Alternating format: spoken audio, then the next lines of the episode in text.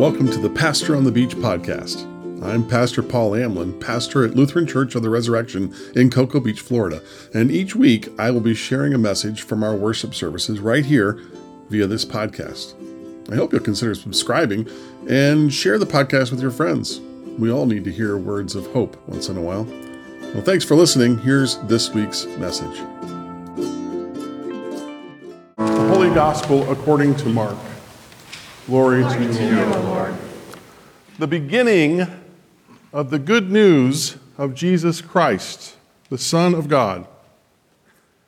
As it is written in the prophet Isaiah, See, I am sending my messenger ahead of you, who will prepare your way. The voice of one crying out in the wilderness, Prepare the way of the Lord, make his paths straight. John the baptizer appeared in the wilderness proclaiming a baptism of repentance for the forgiveness of sins. And people from the whole Judean countryside and all the people of Jerusalem were going out to him and were baptized by him in the river Jordan, confessing their sins. Now, John was clothed with camel's hair, with a leather belt around his waist, and he ate locusts and wild honey. He proclaimed, the one who is more powerful than I is coming after me. I am not worthy to stoop down and untie the thong of his sandals. I have baptized you with water, but he will baptize you with the Holy Spirit. The gospel of the Lord. You may be seated.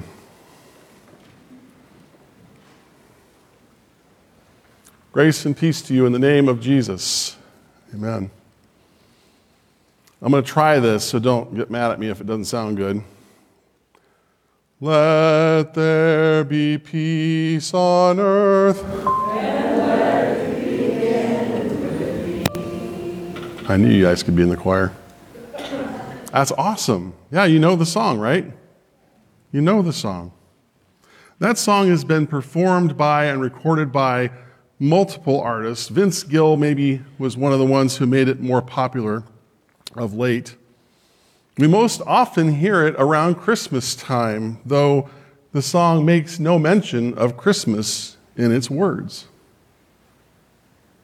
It's a time of year, though, when we are looking for peace, longing for peace, hoping for peace. Why is it, do you think, that the birth of a Savior remembered at Christmas time points us back to peace. It's the second Sunday in Advent. Today we added the second candle to our Advent wreath, and it is the candle for peace. You're paying attention, I love it. The holidays are a time of coming together, of bridging the divides that have kept us apart from family over the previous year, perhaps. And today, on the second week in Advent that we call peace, our gospel reading points us to the beginning of the good news of Jesus Christ, the Son of God. The beginning of the good news. Mark's gospel is the shortest, most direct telling of the good news. It often leaves sharp and uncomfortable edges in the story, often pointing out to the disciples how badly they misunderstand or have missed the point.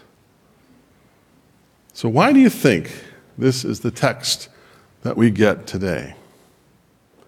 Right from the beginning, we are given information that helps us to anticipate what will follow in the gospel. The good news starts here.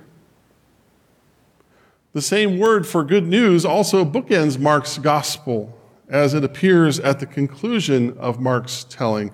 The whole of what, what um, we read in Mark's gospel then truly is the beginning of the good news the beginning, right up to the last word of the gospel. What will God be up to in the world? Good news. The writer also does another thing that the other gospel accounts often do quote from Hebrew scriptures, and specifically from the prophet Isaiah. During seminary, our professors were quick to say to us, now don't read Jesus into everything in the Old Testament. It's easy to do, by the way. But in the case of the prophet's words, it's hard not to read Jesus, the Messiah, into what the prophet says. It's why we hear so much from the prophet during the season of Advent and why we hear from the prophet Isaiah at Christmas Eve. So, on the heels of the words from the prophet, we hear about this John the Baptizer, who is immediately offered up as the fulfillment of the prophet's word. This is the guy. This is the one that you've been waiting for, that, that the prophet Isaiah foretold. In a literary twist, the word for Christ or Messiah would have been understood as conquering king in the context of the people. But in the end, Mark's gospel will redefine what conquering will look like a humble servant, one who strives for peace. Peace. Here we are again at that word. In John's gospel, Jesus offers his disciples peace in the midst of turmoil as the disciples try to understand what comes next. Peace I leave you, my peace I give you. I do not give to you as the world gives. Do not let your hearts be troubled and do not be afraid. John 14, 27. Yesterday morning, I was visiting with some of our amazing volunteers for the food giveaway that happens through our pantry. And one of them, you know who you are, said that what she wanted for Christmas was peace. Anybody else thought that? Could I just get a little peace? And we talked about how when we're young, we have different expectations. Christmas means something different. It's something I don't know, that's happening. We want something from it. We want presents. We want all the things that go with it. But when you get to be a little bit older, you begin to appreciate presence instead of presence. You get that? Eric, Eric, did you get that? Yes, a play on word, presence instead of presence. Presence Ah, all right, just checking. okay. Now, I've used the time the sermon the last few weeks to talk to you, to remind you that it's okay to be as active and have your schedule as full as you want it to be, but to remember to stay oriented on Christ, to keep Christ at the center of all it is that you do at this busy time of the year. Being anchored in Christ on this second Sunday in Advent also means desiring peace, working toward that peace for those around us, to be Christ like in our own loving and serving each day. As a pastor from the South, no, we're, this is Florida, so I'm talking about Georgia pastor from the South who I knew, his name was Delmer Chilton.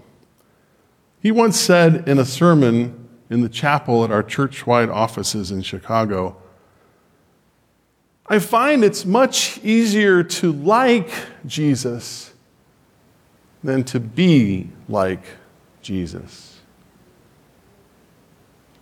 I find it much easier to like Jesus than to be like Jesus. So, being peace in the world means being more and more Christ like in our lives.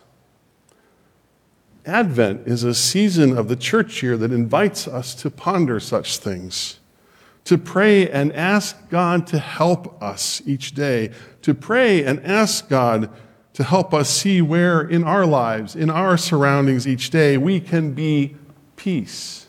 Invite peace advocate for peace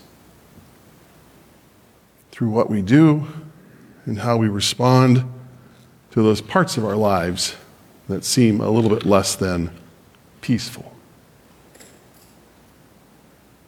I asked at the beginning, why do we have this reading from Mark's gospel? The beginning of the good news. Why is our theme peace this week? Well, I mentioned it with our young men here. In the original language, the birth of Christ, for whom we wait at Advent, is announced as the arrival of eirene, or peace. Peace which makes us whole, complete with God. We are looking for peace. We are longing for peace. We're hoping for peace. Young or old, we can all embrace the good news of Jesus Christ as the arrival of this peace and the expectation of Christmas. Young or old, we can all give thanks to God for the beginning of the good news and the peace we have because of Christ as we wait anxiously for December 25th. Amen.